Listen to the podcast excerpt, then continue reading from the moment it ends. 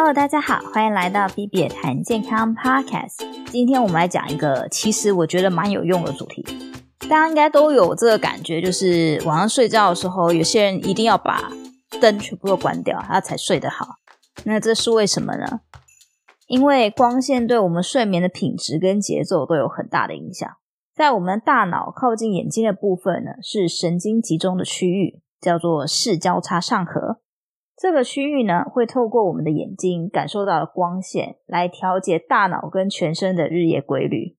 晚上的时候啊，动物眼睛接收到的光线会大幅下降，那视交叉上核呢，活动就会减少，大脑里面的松果腺呢，就会开始分泌褪黑激素。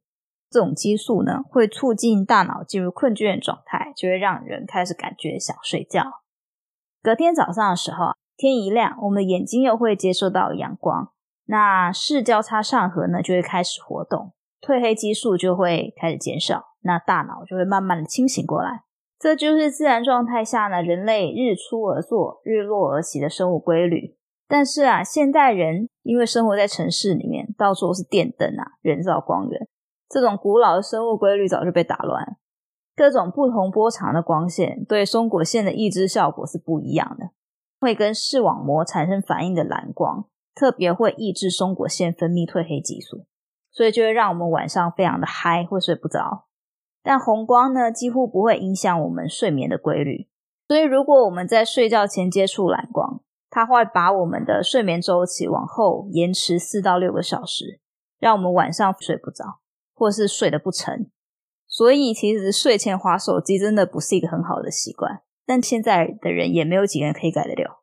有一个有用的方法是，可以在睡前的几个小时开始啊，戴一副只能透过红光的眼镜，这样可以减少进入我们眼球的蓝光，也可以模拟自然的天黑，促进褪黑激素的分泌。但可能就是有一点麻烦嘛。这个方式呢，其实也已经应用在我们的生活里面，就是我们现在很多的智慧型手机啊，它里面都自带了夜晚模式，它用的也是这个方法。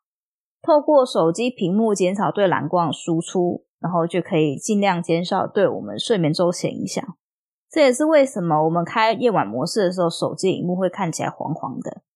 因为大家都知道白光就是三原色嘛，如果减少了蓝光，那它的互补色、互补的光源就会变成黄色的。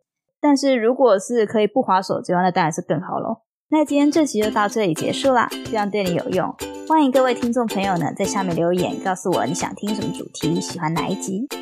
那如果你觉得我有哪里可以改进的话呢，也欢迎你留言告诉我，我会看的。那今天这集到这里了，希望你喜欢，我们下次见。